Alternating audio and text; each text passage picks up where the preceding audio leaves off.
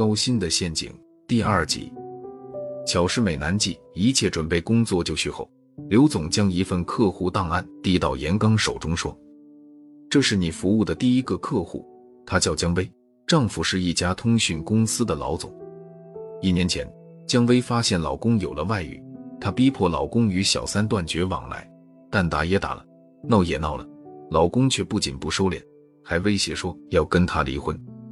姜薇无计可施时，在网上看到了我们公司的广告。”于是前来求助，她已经与公司签下合同，还预付了两万元定金。公司派人对她的老公和其小三进行跟踪调查，还派心理专家指导她如何挽回老公的心，却收效甚微。于是她决定快刀斩乱麻，请我们灭小三。然后他递给严刚一把车钥匙，指着窗外一辆锃亮的宝马，接着说：“这辆车现在就归你使用了。”我相信你一定能搞定那个小三。经过调查，严刚了解到那个小三叫吴新月，二十四岁，是一家房地产公司的售楼小姐。于是他决定乔装成一名海归，到他供职的售楼部去看楼盘。在售楼部，吴新月热情地接待了严刚，他带着严刚看了几处楼盘，严刚均推说不满意，于是佯装离开。见严刚要走。他忽然低声说：“先生，你先别急着走嘛，要不我领你到另外一个楼盘看看。”说着，他就把身子往严刚身上蹭。严刚知道干他们这行的都擅长钓鱼术，于是故意推说有笔生意要谈，晚上请他吃饭，到时再细谈。吴新月欣然答应了。晚上六点，严刚开车将吴新月带到了一家五星级饭店。他们一边喝酒一边聊天，通过交谈，严刚知道了他出生于四川农村。上高中时，他父亲因病去世，母亲患病。大学毕业后，为了挣钱给母亲治病，他做了售楼小姐。但干这行是吃青春饭，他并没打算长干。吴新月十分羡慕地说：“你女朋友一定很幸福吧？”严刚说。我在国外念书时曾交过一个女朋友，可因为回国而分手了。接着，他若有所思地盯着她的眼睛，感叹道：“你这么漂亮，应该有很多追求者吧？”他一听，眼泪就下来了。借着酒意，他告诉严刚：“我现在有个男朋友，只是他是一个有妇之夫，也不知道他什么时候离婚娶我。”通过深入接触。严刚发现吴新月是典型的柔弱阳高型小三，并不喜欢小三这个身份。第二天，严刚假借咨询楼盘为由，将他约出来后开导他说：“我见的世面比你多，他只是在逢场作戏。”吴新月心情复杂地说：“如果我离开他了，你会关心我吗？”严刚见他上钩，便趁机将他灌得晕乎乎的，然后开车把他送回家。并趁着他昏睡时，偷偷在他的卧室里安装了微型摄像机。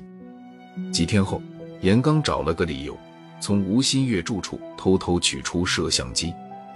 经过查看，他发现里面已录下了姜薇老公与她偷情的情景，于是让律师和姜薇出面找到他们。姜薇的老公见事情败露，生怕老婆逼急了公开录像毁了自己的声誉，便当即签下了悔过书和保证书。而吴新月更是胆小怕事，生怕这个录像让他在房地产市场无法立足，于是写下字据，黯然退出。其实，像吴新月这样的小三，毕竟涉世未深，搞定他们并不难。而公司考虑严刚才来，前几次要他出面解决的都是这类小三。一次，一个中年女子前来公司，要求拆散她老公和小三。她说，最近一段时间。她发现老公很不正常，手机里还有个隐形号码。她用别人的手机给这个号码打电话，证实对方是个女孩，但苦于没有证据，一直拿老公没有办法。严刚接下调查任务后，便想办法搞清楚了小三的名字、电话、QQ 等等。接着，严刚破解了她的 QQ 空间，调取了她与客户老公的肉麻留言、情侣照和视频等资料。原来。这小三是名女大学生，对付这样的女孩，严刚无需费太多力气。